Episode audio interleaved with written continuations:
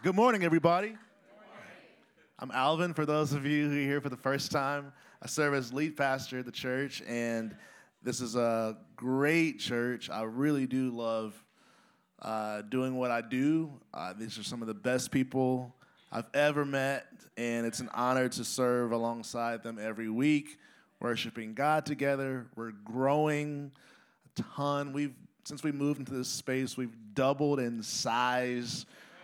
So many new families are showing up. It's a very, very abundant season for our church, and it's very encouraging for me.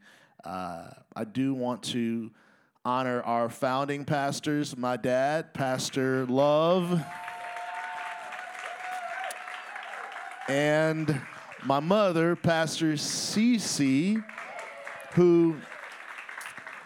I did this in the first service. I think it's always a big deal when our church body is making an impact on the world outside of the four walls, and I can't think of a person who's been doing that greater than Pastor Cece. She just won 3 Grammys last Sunday, which is awesome, just to show how... And the reason why... And she still serves in church, which is just very inspiring to me. I think what makes it a victory for all of us when she does get acknowledged for that, because she sings gospel music. So if her music is being celebrated, that means Jesus is being celebrated, because that's all she sings about. So I'm encouraged to have you in our church, you and my family. And I'm proud of you. Okay, we're going to get into the message today. So many good things happening. This week is about to be huge for us. Please, guys, tell your friends and coworkers. Friday night, we're going to be here 6 and 7:30. Good Friday, we got Resurrection Sunday. We're celebrating Jesus with the rest of the whole world. On Sunday, 8:30, 10, and 11:30, we haven't done 3 services in here before, so that should be exciting. I love it. This is a good time. I'm really encouraged, and we're going to get into Scripture. So before we do, I would love for everyone to repeat these words that are on the screen after me before we get into the Scriptures. Say, the Word of God is the bread of life. Yeah, may my heart conceive it and my life achieve it. In the name of Jesus, amen. All right. Well, the theme for 2022, in case you're new, is withstanding the wind. Withstanding the wind. It's a phrase that's inspired by a passage in Matthew chapter 3. Verse 12, and it's John the Baptist talking about Jesus, who had yet to really hit the scene with his ministry, but he was about to. And this is how John describes Jesus. He says, his winnowing fan is in his hand, and he will thoroughly clean out his threshing floor and gather his wheat into the barn, but he will burn up the chaff with unquenchable fire. This is a metaphor that John is using. He's comparing Jesus to wheat harvesters.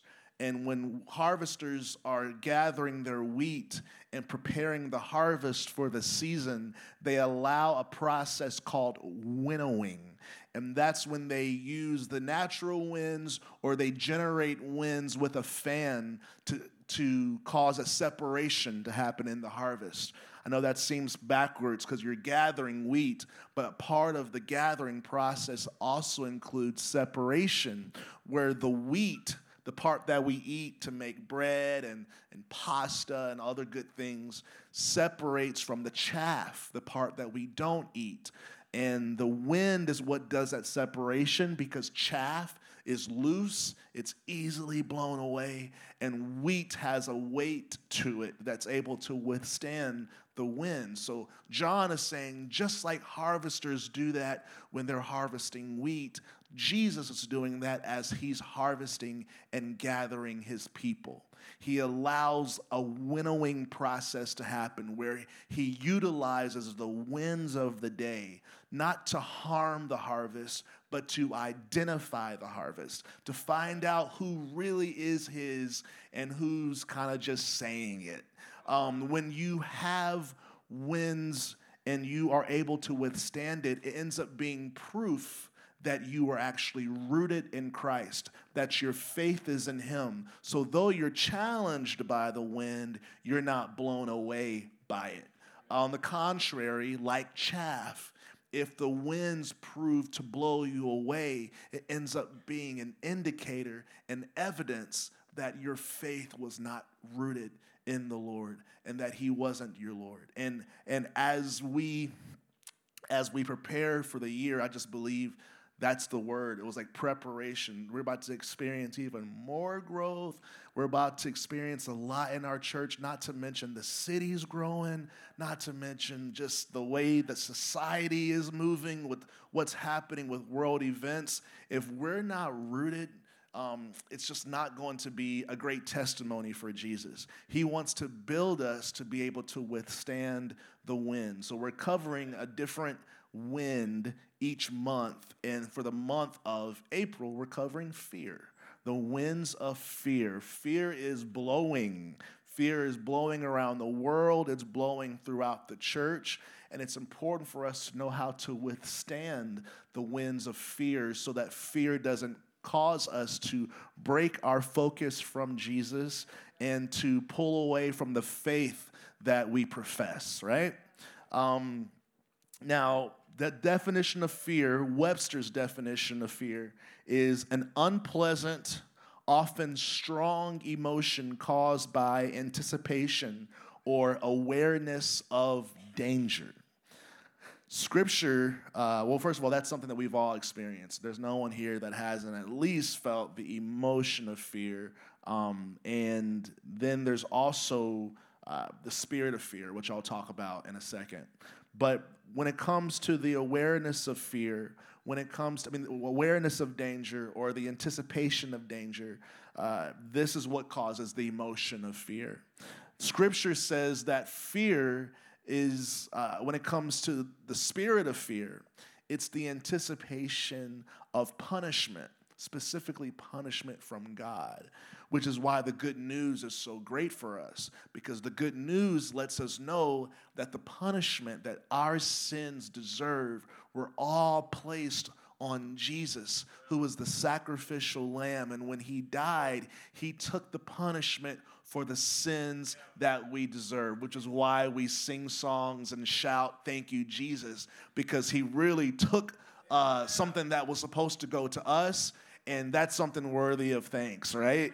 Which is why we should always thank him. We should always praise him. We should never become calloused or entitled even to the sacrifice that was made for us. May our hearts, God, never grow cold to just how incredible a gift it was for Jesus to stand in the line of fire for us, saving us from the wrath of God.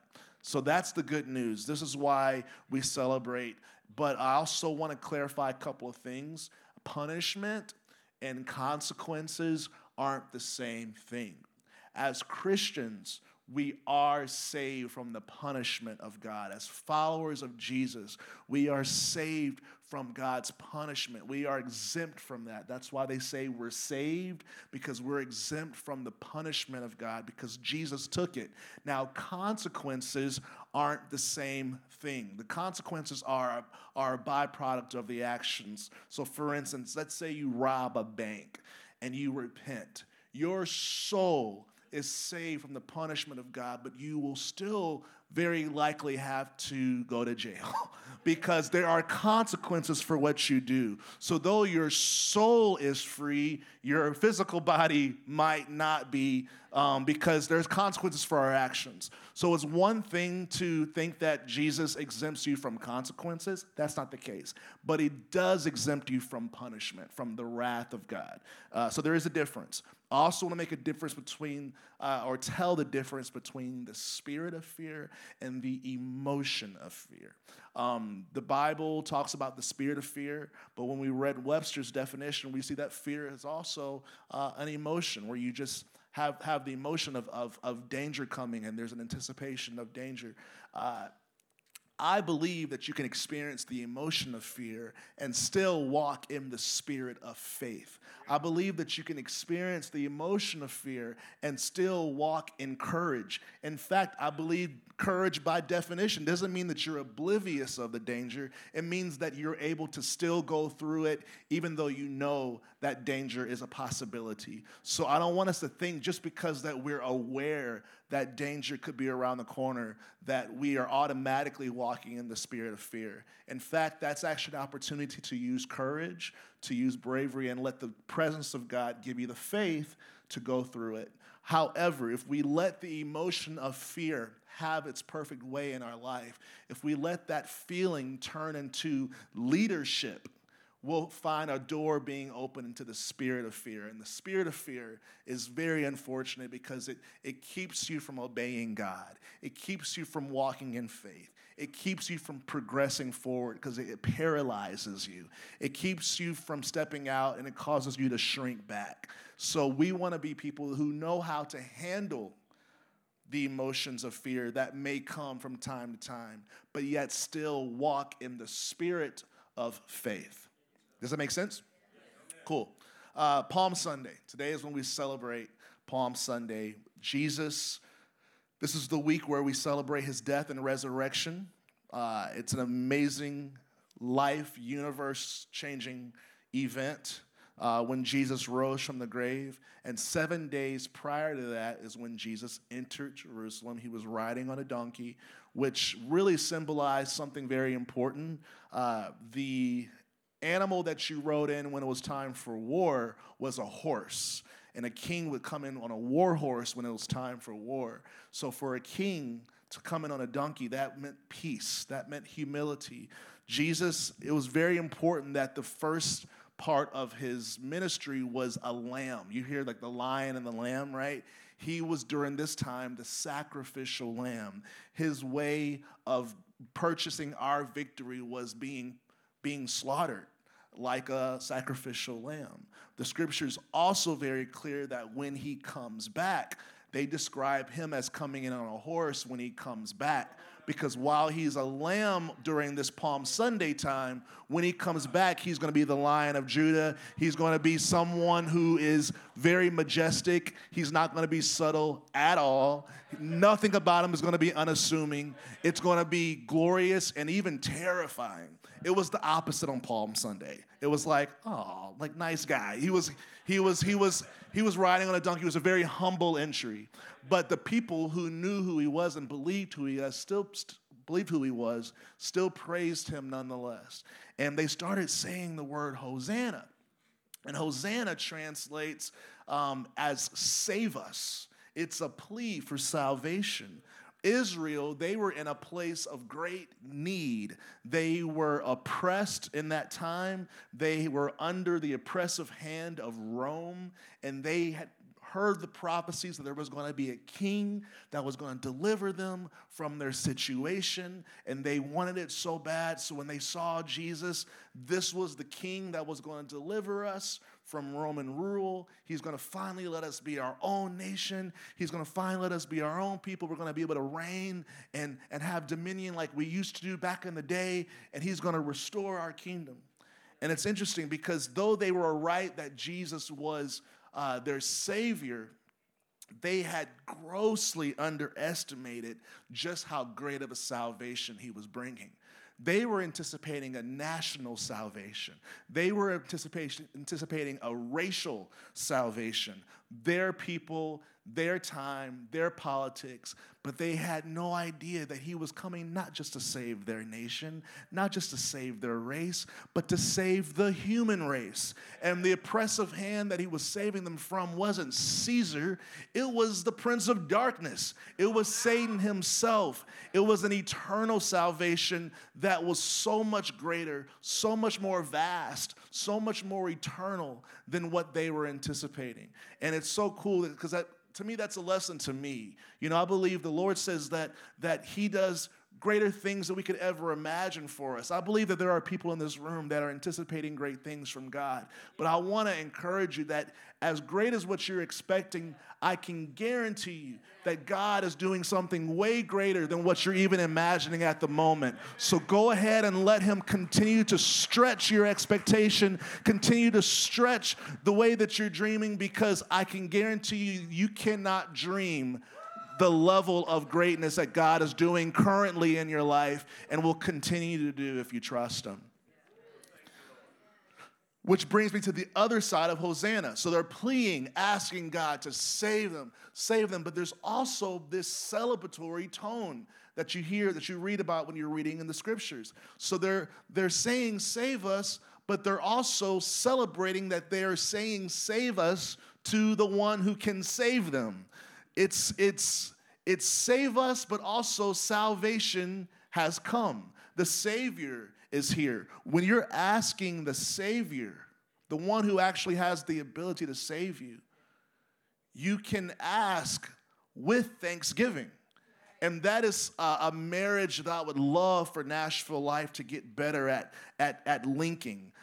Need and salvation. Need and praise, or need and thanksgiving. Hosanna was both a plea and a praise. It was both a request and a celebration. A lot of us equate need with fear.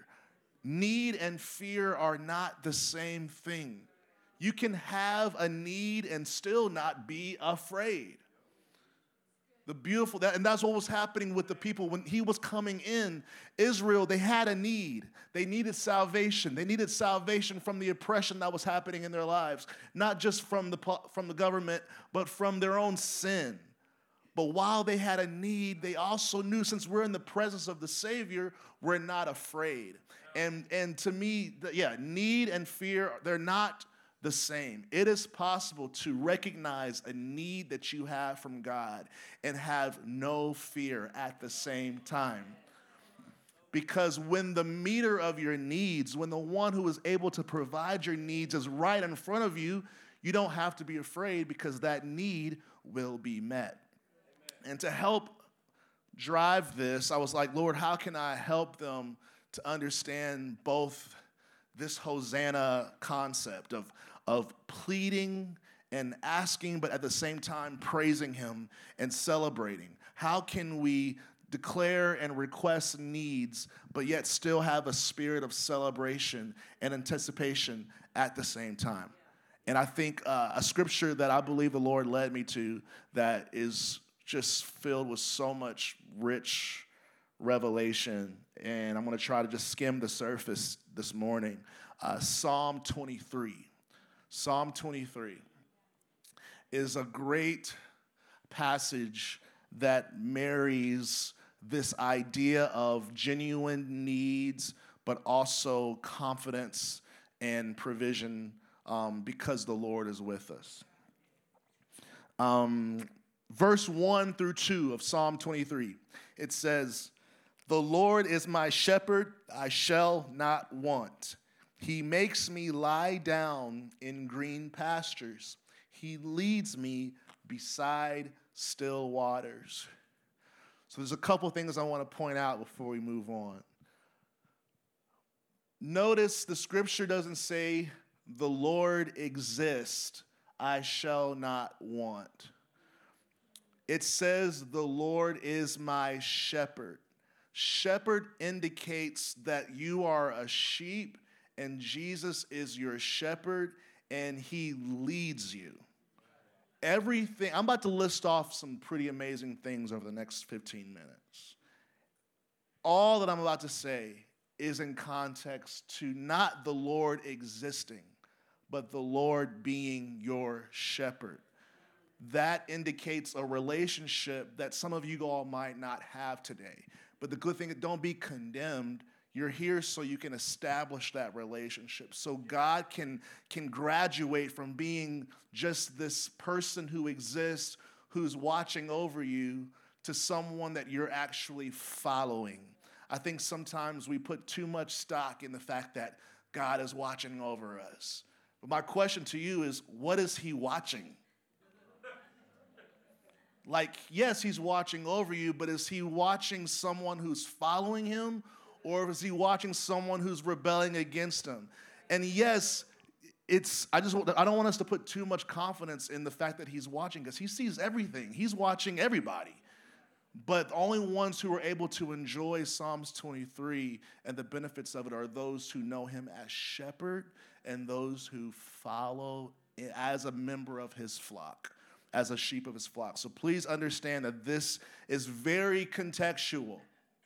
This scripture I'm about to read, it kicks off, it's being talked about and written by someone who sees Jesus, who sees the Lord not just as God who exists, but a shepherd who leads me. So the Lord is my shepherd, I shall not want. He makes me lie down in green pastures. He leads me beside still waters. Green pastures, provision. He'll make sure you have the food you need. He'll make sure you have a place to rest. He'll make sure you're okay. He'll make sure that you are taken care of. He leads me beside still waters, which means it will be a peaceful process. He will allow you to be provided for in a peaceful manner.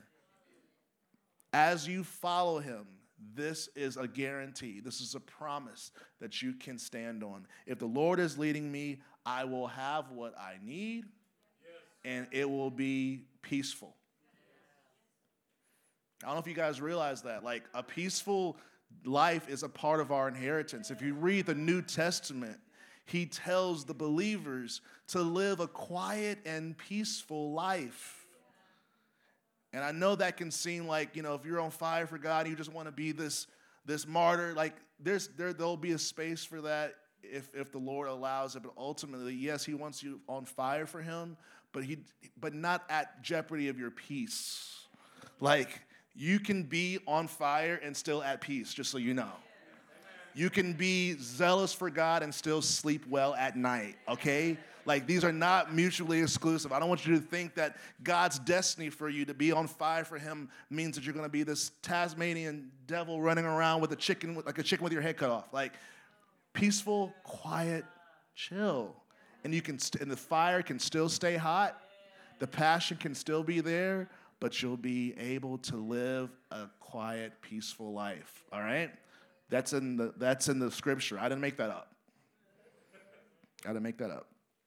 Verse 3, he restores my soul. So now he's talking about your soul. He's not just talking about being able to eat good grass and green grass and be beside still waters. He's talking about your eternal life. Your soul is where your mental health is. Your soul is where your emotional stability is. Your soul is the internal well-being of your life. So just so you know, the shepherd doesn't just promise you external provision, but he promises you restoration on the inside. This is the part of you where depression tries to strike. This is the part of you where rejection tries to strike. This is the part of you where lust tries to strike. This is the part of you where sleepless nights try to strike. The Lord says, if you follow me as shepherd, and if you will be a sheep in my flock, your soul will be restored. Guys, most of our addictions and our vices, they stem from voids in our soul. We have spaces in our soul that are meant to be filled, that are empty, which is why we act out the way we act out. When people snap, when you have a short fuse, that's not your personality. That's a soul that needs to be restored. You're empty in a space. You would not act that way if you were full. I can promise you, most of the reasons why we act out and we don't understand why we did that How did I do that? Guys, that's a soul that needs restoration. Jesus says, if you are in my flock and follow me, I got you covered. I will make sure your soul is full to where you will not be living out of an impoverished soul, chasing things to fill you up that won't. He says, I got your soul covered. I got your external needs covered. I got your internal needs covered. He leads me in the path of righteousness for his name's sake. Verse 4, even though I walk through the valley of the shadow of death, I will fear no evil, for you are with me, your rod and your staff, they comfort me. All right, there's a couple things I want to point out. First two words I want to point out is walk through. The scripture says, even though I walk through the valley. Notice it doesn't say, even though I sit in the valley of the shadow of death, even though I pitch a tent in the valley of the shadow of death, even though I build a house in the valley of the even though I put my car in park in the valley of the shadow of death. The valley of the shadow of death has purpose, but the valley of the shadow of death was meant to be something that you only pass through. And what's happening is too many of us have made homes in the valley of the shadow of death, and we're wondering why we're scared all the time. The valley of the shadow of death was never meant to be a destination. It was never even meant to be a resting place. So for those of you who are in the valley of the shadow of death, and I know that many of us are because it's a real thing and it's a part of the process of our lives, but when you're in the valley of the shadow of death, now is not the time to stop walking. Now is not the time to stop moving. Now is not the time to stop praying, to stop reading your Bible. If I had $1, unfortunately, I'd be a rich man. If I had $1 for every single person that I've met over the past 11 years, that when they're in the valley of the shadow of death, that's when the Holy Spirit is telling them to park it for a second and to not do anything. Now is the time that you're not supposed to serve. Now is the time that you're not supposed to come. You're in the valley of the shadow of death, and now God is saying to stop walking. That's the time where you gotta move even more so that you can pass through. Though I walk through it.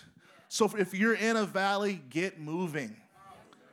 Get moving. If you're in the valley, I know it looks like it's death, but guess what else? It's only a shadow. I know it looks like it's real, but it's only a shadow. And the Lord, you can't learn for yourself that it's a shadow until you walk through it. For instance, death is like, it looks like a brick wall. Death looks like a brick wall. It looks like a dead end. And it tells so many of us, is this the time where the Lord is calling me to stop? But if you, the only way you, I can tell you it's a brick, I can tell you that it's a shadow all day long, but you will not know it for yourself until you actually get up through it and walk through it and realize that it was only a shadow the whole time. There are too many Christians who are believing the enemy that this is actual death, that it's actually a brick wall. But the Lord is saying, if you would follow me, if you would allow me to be your shepherd, you will live to tell the story that thing that looked like death was only a shadow. But you have to walk through it. Otherwise, it will always look like it's real. You will never believe it until you actually walk through it. Until you walk through it, it will still look like real death. And you will shrink back every time you come to it. But the Lord goes, follow me. It's just a shadow. I know it looks real. I know it feels real, but it's only a shadow. This is why it says, I will fear no evil, for you are with me. The shepherd is with you. When you acknowledge the shepherd, when you acknowledge his presence in your life, you will find yourself fearing less and less and less, not because the thing is not there, not because the circumstance changed necessarily, but because God is with you. And he's not just with you, but he's close. His rod and his staff are close enough to actually touch you. You know, when you're a shepherd and you've got the staff, sometimes you got to hit the sheep a little bit, get them going, tend them this way. That's proximity. You don't talk about the Lord's rod and staff unless there's some proximity. Some of us, he's still just the big man upstairs. And guys, He actually is intending to be way closer than upstairs while you're down here. By his Spirit, he wants to be so close to you that you can actually sense his rod and his staff leading you and bringing comfort to your life. Again, guys, the Lord is my shepherd, I shall not want.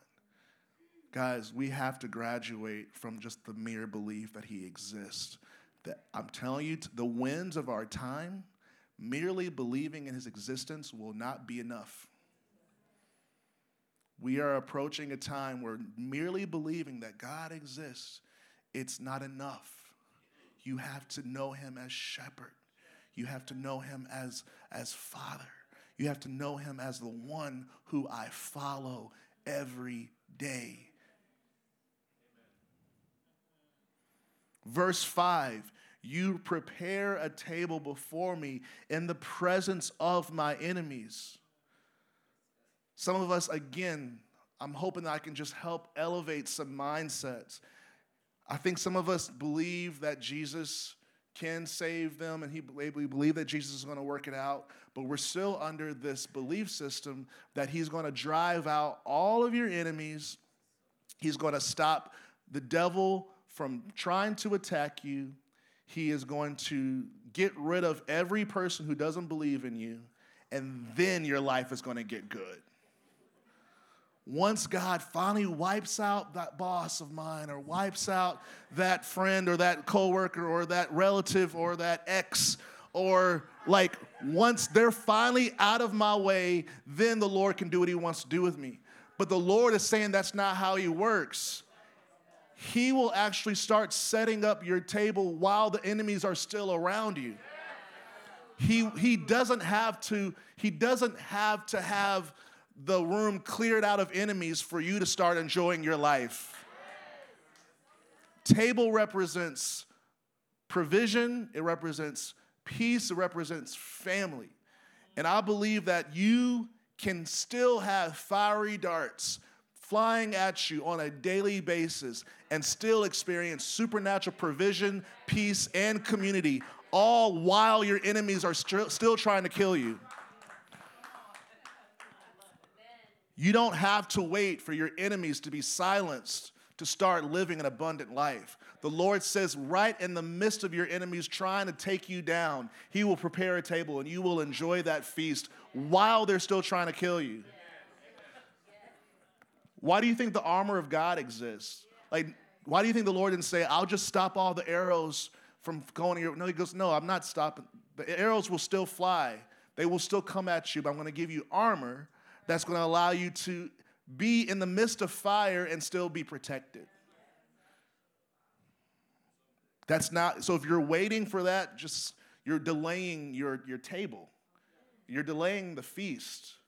You're delaying your provision. You're delaying the abundant life that God wants to give you. Stop thinking that that's only going to start once the enemies are gone. Because this scripture tells you that in the presence, while they're still around you, he will prepare a table before you. It says, you anoint my head with oil, my cup overflows. You anoint my head with oil. That's important. Can you go back to that? Psalm 23, thank you. You anoint my head with oil. Now, this is kind of a gross analogy, but it's effective because it's true. When it comes to shepherds, sheep, they're outside a lot. And when sheep are out there in the pastures, apparently, I read that flies like to get like all in their faces and often start to lay eggs in their noses. And when that happens, the larva produces flies, and they actually get into the heads of the flies. And it's very annoying and frustrating and tormenting to the sheep, to where it can cause blindness for the sheep. It can cause them to start bashing their head against things, trying to get relief from the torment of the flies literally in their brains. And it's really tragic because obviously sheep are helpless a lot of times. And the shepherd as a remedy to these flies and this larva that gets into the heads of the sheep physically, like not figuratively, like physically they get in the head.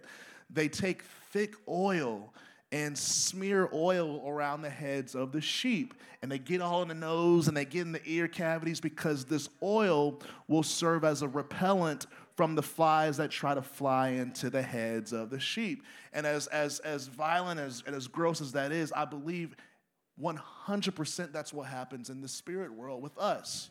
There are these flies. There are these evil thoughts and spirits that get into the minds of believers, and if it matures, it actually blinds us, or better, or even yet more often, it torments us to where we start bashing our head against things, trying to get relief from the torment that's in our minds. And just like the helpless sheep, that's how the church often looks to where we're letting things get. But the Lord says, if you would just let me be your shepherd, if you would just actually sit still, I will pour oil and I will anoint your head. And that oil will be a repellent to where things aren't able to get into your mind. You guys know, I don't even know half of you guys, but I can guarantee you guys know that the greatest battle that y'all deal with are the battles in your own thoughts.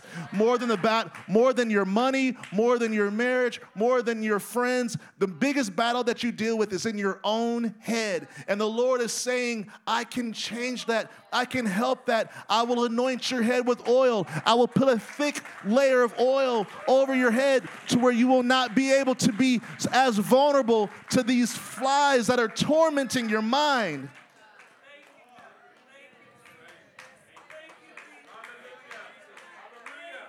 When this scripture was written, it was written by a shepherd. David knew that's what oil does to a sheep. And the Lord's saying the same way the oil protected the sheep, I will let my oil protect you.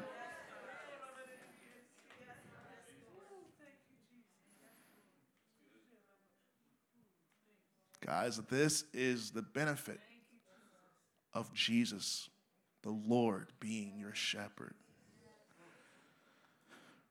Then it says, surely, verse 6, surely goodness and mercy shall follow me all the days of my life, and I shall dwell in the house of the Lord forever. Now, notice the message I'm talking about is the winds of fear. And I'm trying to get us out of being people who, well, let me tell you what I'm not trying to get you out of, and that's being a people with needs. This room is filled with needs. It's filled with external needs. It's filled with internal needs. Everybody in this room has needs. That's not the issue here. The issue is not that we have needs, but that we have fear. Because when Jesus was riding in on the donkey on Palm Sunday, and they were shouting, Hosanna. They had needs, but they also were free of fear because the Savior, the Shepherd, was there. And they knew that the needs they had were able to be met by the one who was riding in that they were praising. So it was a plea, but it was also a praise. It was a request, but it was also thanksgiving. The needs are inevitable. But what the Lord is trying to save us from is the fear. Because when Jesus is our shepherd, every need that you have, it's taken care of. So fear, I believe, by definition, is the anticipation of danger, of negative things happening. When you have anxiety, you're not expecting great things. You're expecting oftentimes the worst case scenario. And I just want to give us a bird's eye, I mean, not bird's eye view, but a close-up into someone, a human being, David, with needs, but also knowledge of the shepherd that was with him. And notice the last verse says, surely goodness and mercy shall follow me. So we have tons of examples of people with needs and fear. But David is trying to be one of other examples to show us that you can have needs and expect goodness and mercy. David had anticipation of goodness and mercy. That's the opposite of fear. When you're anticipating goodness and mercy to follow you all the days of your life, it is very difficult to be anxious. When you are anticipating goodness and mercy to follow you all the days, which means not just like one day, all days. All days, not one day in the future when things finally come together. Like all days of my future, goodness and mercy will follow me. That is the expectation you can have when the Lord is your shepherd.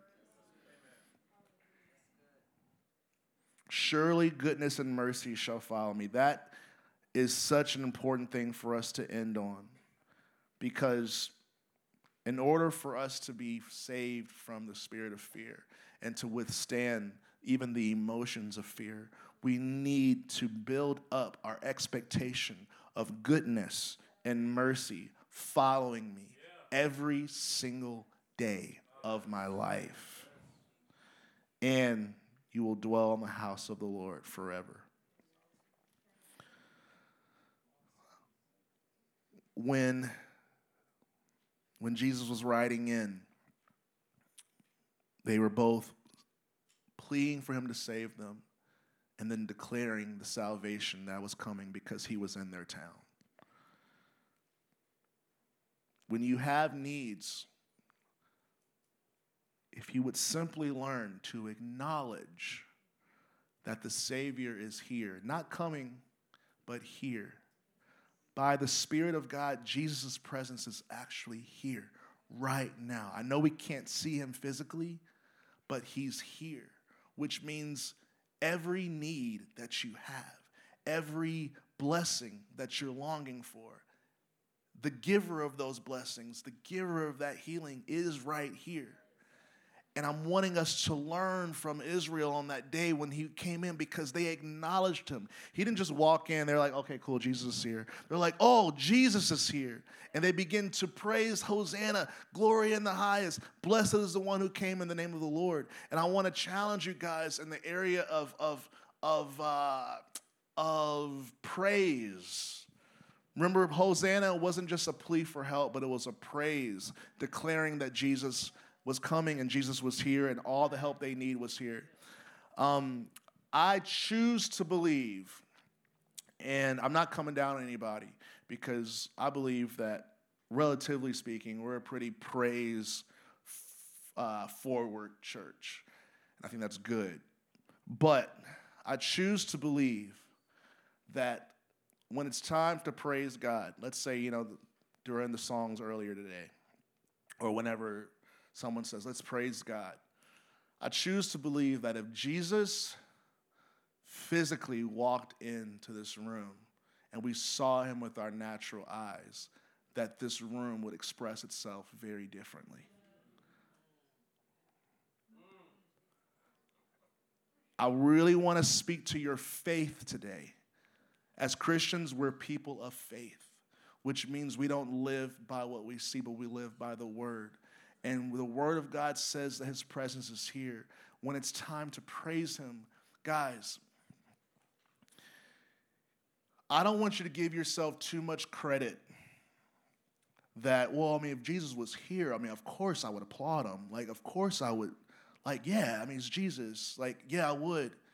I just want you to know that if that is your mindset, you have placed yourself in the same category as every atheist, as every Satan worshiper, as every agnostic, because the Bible tells us that when Jesus finally comes to the earth and we see him physically, that every knee is going to bow and every tongue is going to confess. And I really want to challenge the people of faith, because we're supposed to be the people who didn't need to see him physically to praise him. We're supposed to be the people that didn't need to see him manifest to clap our hands and shout, go Jesus.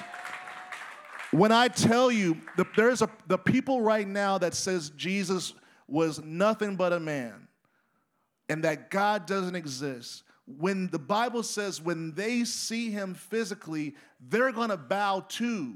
So let's not be the people that only wake up and bow when the non-believers bow.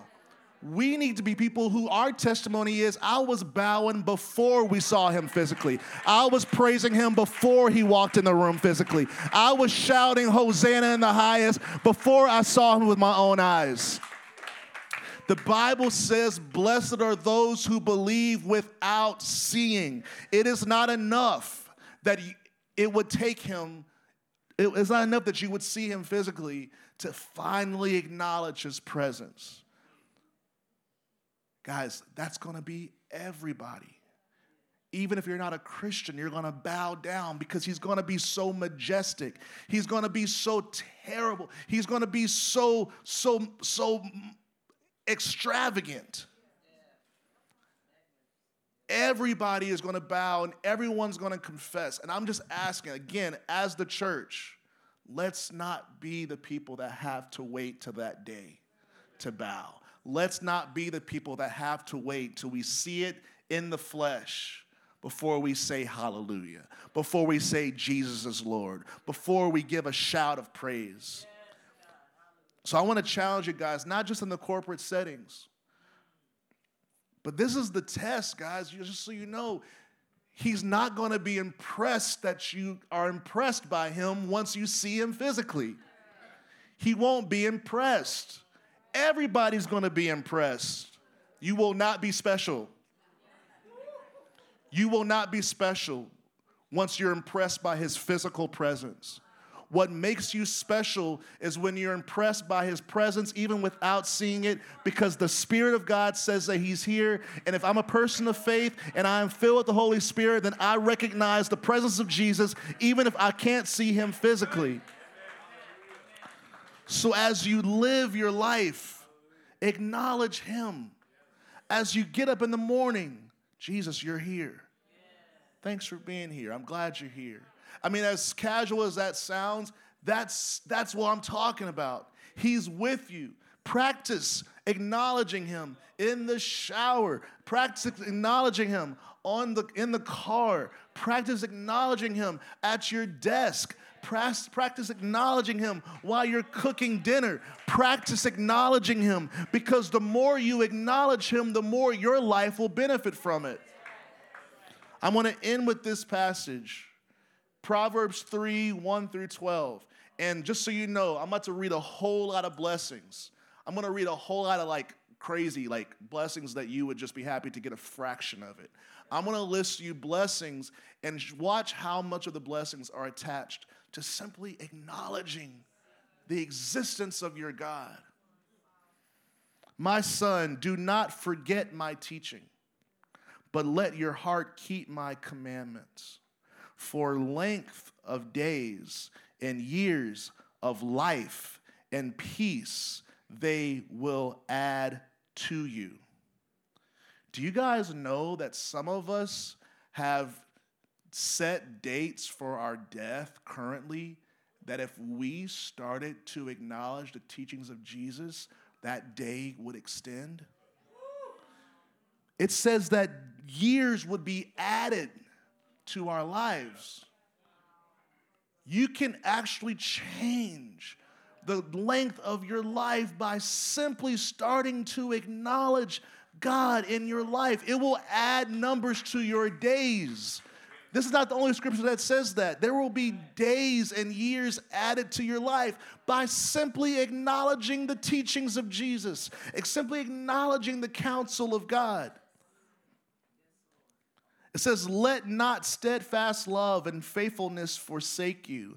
Bind them around your neck. Do not forget about the steadfast love and faithfulness of your God. And bind them around your neck, that basically just means do whatever you gotta do to keep God's love and faithfulness fresh on your mind. If you have to literally write a sign around your neck and walk around with it all day, if that's what it takes, the Bible is saying go for it. That's how important it is for us to do it. And that's the thing. I love that about God, is because he knows that we forget. And he's not saying that we're supposed to just be people that wake up every morning going, the goodness of God, the goodness of God. He goes, no, you can actually set reminders. You can actually put it in your phone. Has anyone ever thought about even putting it in your phone? tomorrow, let me put it in my calendar to get a reminder at 12 p.m. to acknowledge God. Guys, don't feel bad if you have to do that. In fact, be blessed, because it means that you're actually putting in the effort. And you're not being lazy simply because God would love you even if you didn't. Too many of us let God's unconditional love justify us being lazy in our love for him. I know he's going to love you if you don't thank him. I know he's going to love you if you don't pray ever. But is that really enough? He will love you, but you will miss out on all of these promises that are attached to acknowledging him. I mean, it's got to be pretty serious if the Lord is saying, even if you got to bind it around your neck, flashcards, put stuff on your doors, whatever you got to do, whatever you have to do to keep him on your mind. So you will find favor. Write them on the tablet of your heart. Verse 4. And the reason why he's saying do this, so you will find favor and good success in the sight of God and man. For some of you guys, Christians, who are like just so anti any thoughts of you having any success on earth because it's all supposed to be God, that's unbiblical. Because the Lord says that if you acknowledge him, he will give you favor both with God and people. A lot of times that's just a religious mask or cover up for not having fruit in the world. They go, well, this is a product of my righteousness. The Bible that I read said that if you obey, you will have favor both on both sides. Okay.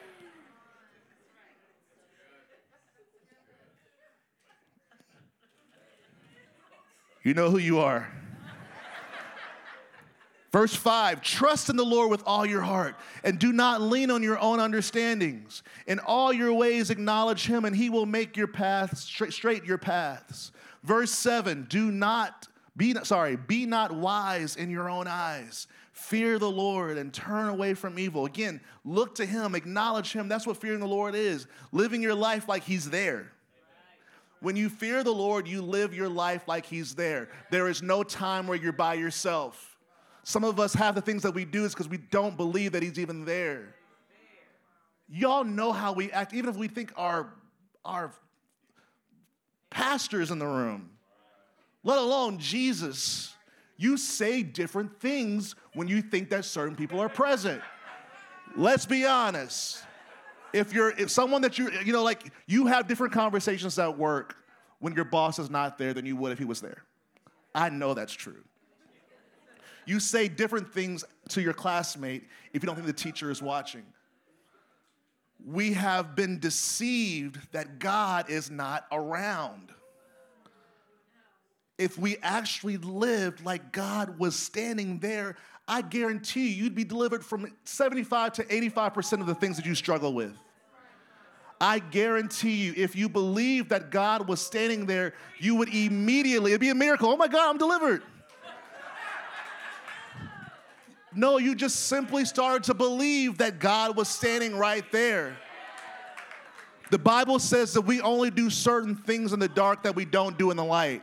When we believe the lights are off, we do different stuff.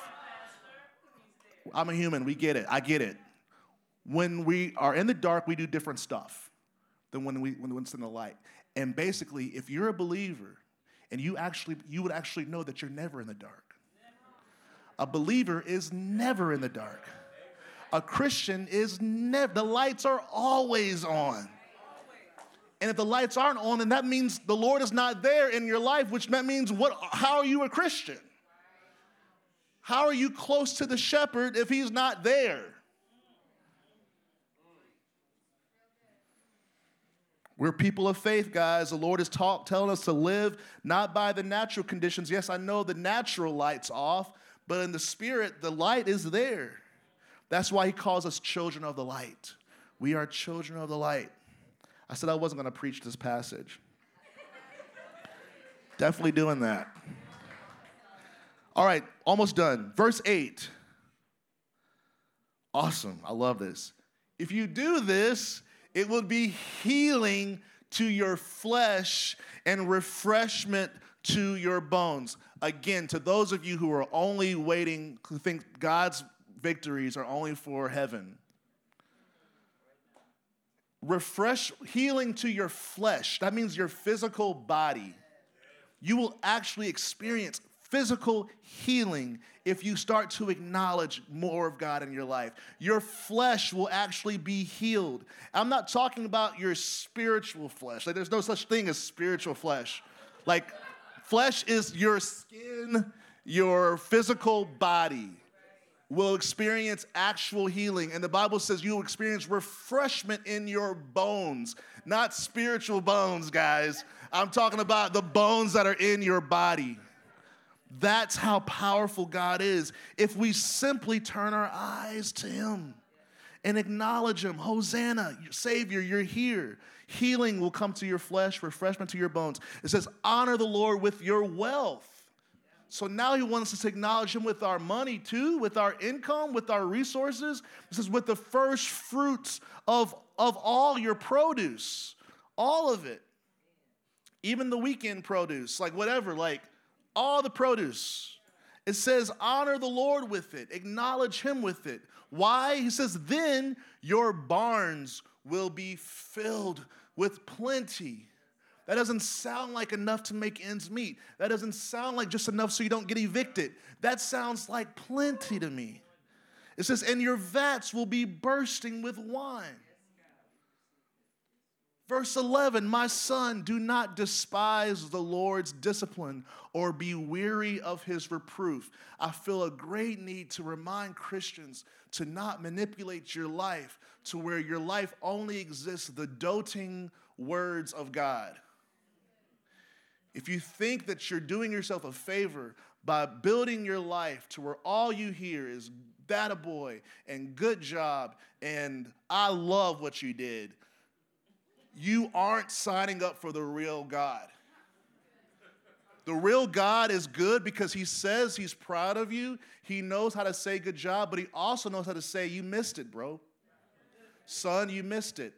That wasn't the right way to do it. That actually wasn't a good job. If you don't know a God that both says both, then you might have traded him out for something that man made. The Bible, okay, I'm going to keep, I don't have to preach. It's here. It says, for the Lord reproves him whom he loves. God's discipline and his correction and his reproof is actually a sign that he loves you. As a father, the son in whom he delights. Just because God is not delighted with what you did, it doesn't mean he's not delighted with you. Just because God is not happy with what you offered him, it doesn't mean he doesn't like you. It means you're his son and he has to show you how to do it right. But he can't do that if he's not shepherd. So please do yourself a favor and open yourself up to the full person of God. Not just the God that society has made to protect your feelings, but the God of the Bible that both comforts you, corrects you, reproves you, disciplines you, guides you, celebrates you, affirms you. He does all of it. Make sure you're getting a balanced meal in your devotions. Please, please don't all of a sudden get deaf when Jesus is not happy with what you're doing. We hear him real clear when he says that he likes what we're doing, but we need to make sure we hear both. And vice versa, some of us need to know how we can accept the Lord is affirming us as well. But this is talking about discipline specifically. That's another message. Are y'all okay? Okay. I'm going to pray. Father, we thank you for your presence. Lord, we pray, Lord, that we would take away a few things today, and that is that Our needs don't have to be accompanied with fear. Our needs can also be joined with celebration and anticipation. When Israel said Hosanna, they were saying, save us, but they were also saying, salvation has come. Lord, let us get better at having needs but not having fear, of having needs but knowing that the giver of and the provider of our needs is right with us. Lord, on that note, Lord, let us acknowledge you more. Lord, let it not be on Sundays, Lord, just on Sundays. Lord, we've all lived enough to know that Sundays alone is not enough. We can't just acknowledge you on Sundays. Lord, let us acknowledge you on our Mondays, acknowledge you on our Tuesdays.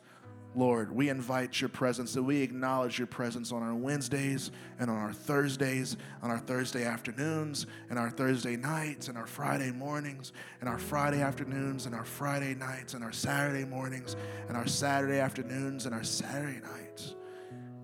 Lord, and of course on Sundays, Lord, but just there's just too many incredible blessings that, quite frankly, we're not experiencing, not as often as we could.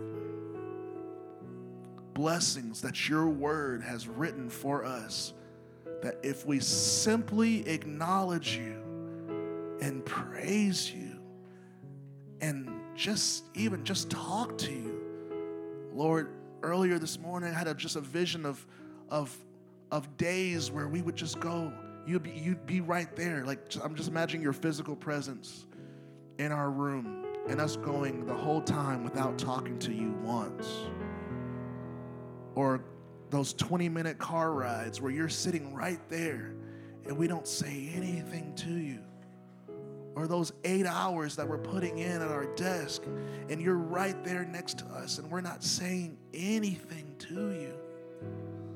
Lord, and it broke my heart because I know that that's hard for you.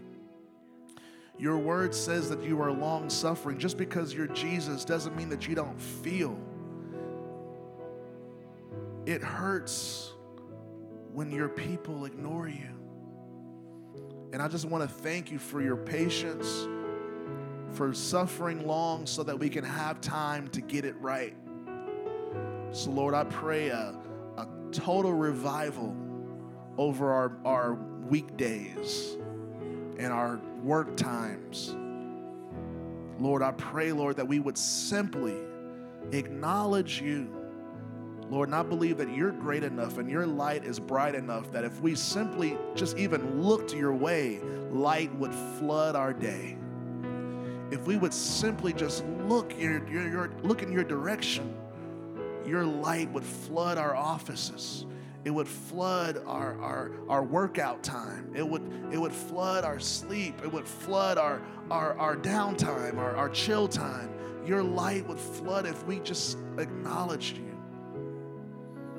I pray for us to be a church that acknowledges you in all of our ways so that we can experience the abundant life that you paid for. In Jesus' name I pray, amen. I'm going to ask us all to stand.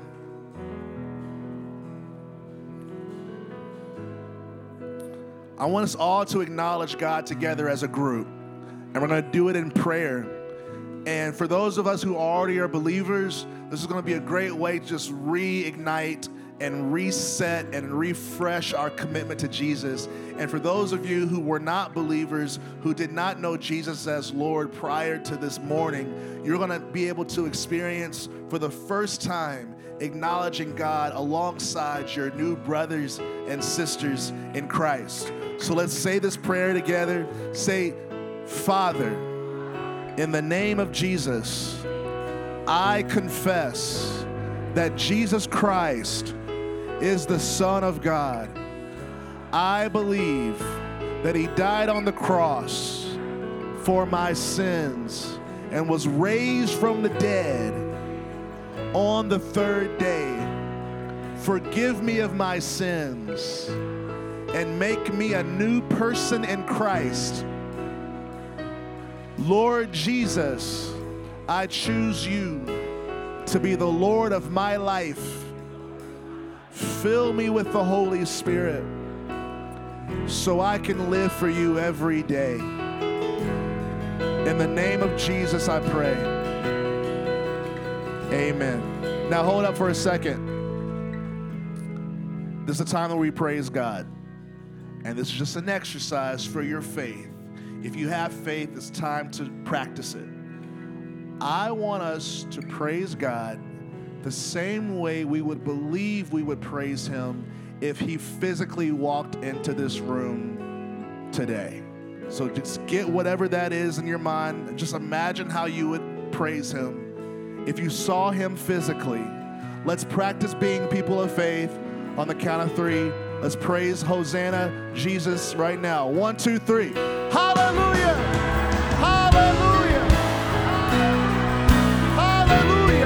Hallelujah! Hallelujah! Hallelujah! We praise you, God. We honor you, Jesus. We praise you. We thank you. Thank you so much. Thank you so much. Thank you for being here. Thank you, God. We love you, Lord. We thank you, Jesus. Praise you, God. We acknowledge you, God. We honor you, Lord. We honor you, God. We love you so much. We thank you so much, God. We praise you. We bow down to you, God. We exalt your name. We lift you up, Lord. Thank you so much for all that you've done, for all that you've been. Thank you for your sacrifice. Thank you for your selflessness. Lord, you're magnificent. You're magnificent, God. You're majestic, God. You're perfect, God. You're beautiful, Jesus. You're beautiful, Jesus. We love you, Lord. We praise you, God. We thank you, Jesus. We thank you, Lord. We honor you, God. We honor you, Jesus. Hosanna. Hosanna in the highest. Hosanna in the highest. Blessed is he who comes in the name of the Lord. Hosanna. Hosanna. Hosanna. Hallelujah. Hosanna. Hosanna. Hosanna. Hallelujah. Praise you, Jesus. We thank you, Jesus. We honor you, Jesus. We honor you, Jesus. We praise you according to your greatness. According to your greatness. Thank you, Jesus, for being here. You will not be ignored at this church, Jesus. We will acknowledge you. We will praise you. We will show honor. We will show honor.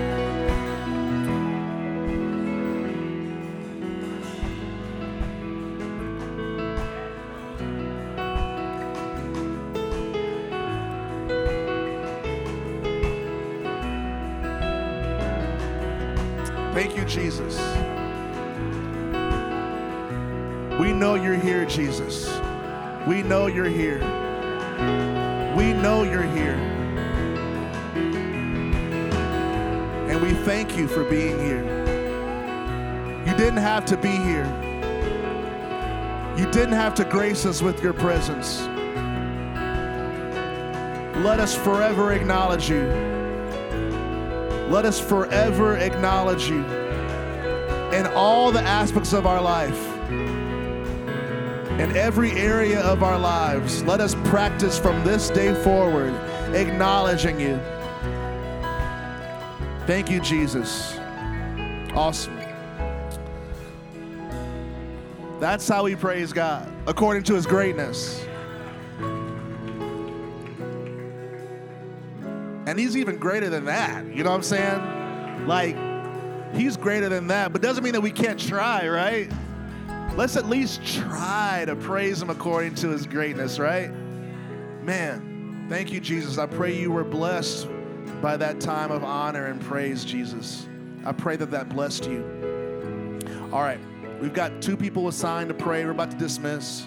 If you said yes to Jesus, please let us know. If you said yes to him, and you're ready to start a life with him, let us know by one of 2 ways, or both. You can let our prayer team know. They're here to pray for anyone who wants prayer, specifically those who want to say yes to Jesus, who said yes to Jesus. or you can text us. The key word is belong to 77411, and you can let us know online. If you have prayer outside of that for any needs, this team is here to pray for you. This is a house of prayer. We would be honored to pray for you. Maria and Pastor Love, if you would like to give, thank you in advance. Every time you give, you're helping us build the kingdom. You're helping us bring change to this city, to this area. And we thank you in advance. We really couldn't do this if it wasn't for the generosity of the saints. So continue to give tithes and offerings. You can give online by texting Nashville Life to that same number, or the finance team is in the back. They've got little buckets. They'll be happy to collect your offering that way. We have next steps right after this service, so please, third floor, if you would like to learn more about the church, get more connected. We won't keep you long, but step 2 is on the third floor right after we dismiss, so go ahead and get up there. And this week, guys, be in the mindset of coming to church Friday and Sunday. Invite friends and family. We're going to celebrate. We're going to honor God, and more people are going to get saved. I believe it in Jesus' name. All right. I'm going to dismiss you. Thanks again for being here. I love you. Father, thank you again for this word. Thank you for your presence, Lord. Thank you for building a church that acknowledges you, Lord, in all of our ways. Lord, I thank you for the change that's happening in all of us. And I thank you for this holy week. Lord, let us be sober and focused on your goodness. Lord, let us be mindful of those around us so that people who are looking for that invite will get it. Lord, people who are waiting to be invited to your presence will get it from the people in this room. And we pray that all in Jesus' name. We love you. Amen. Have a great rest of your day.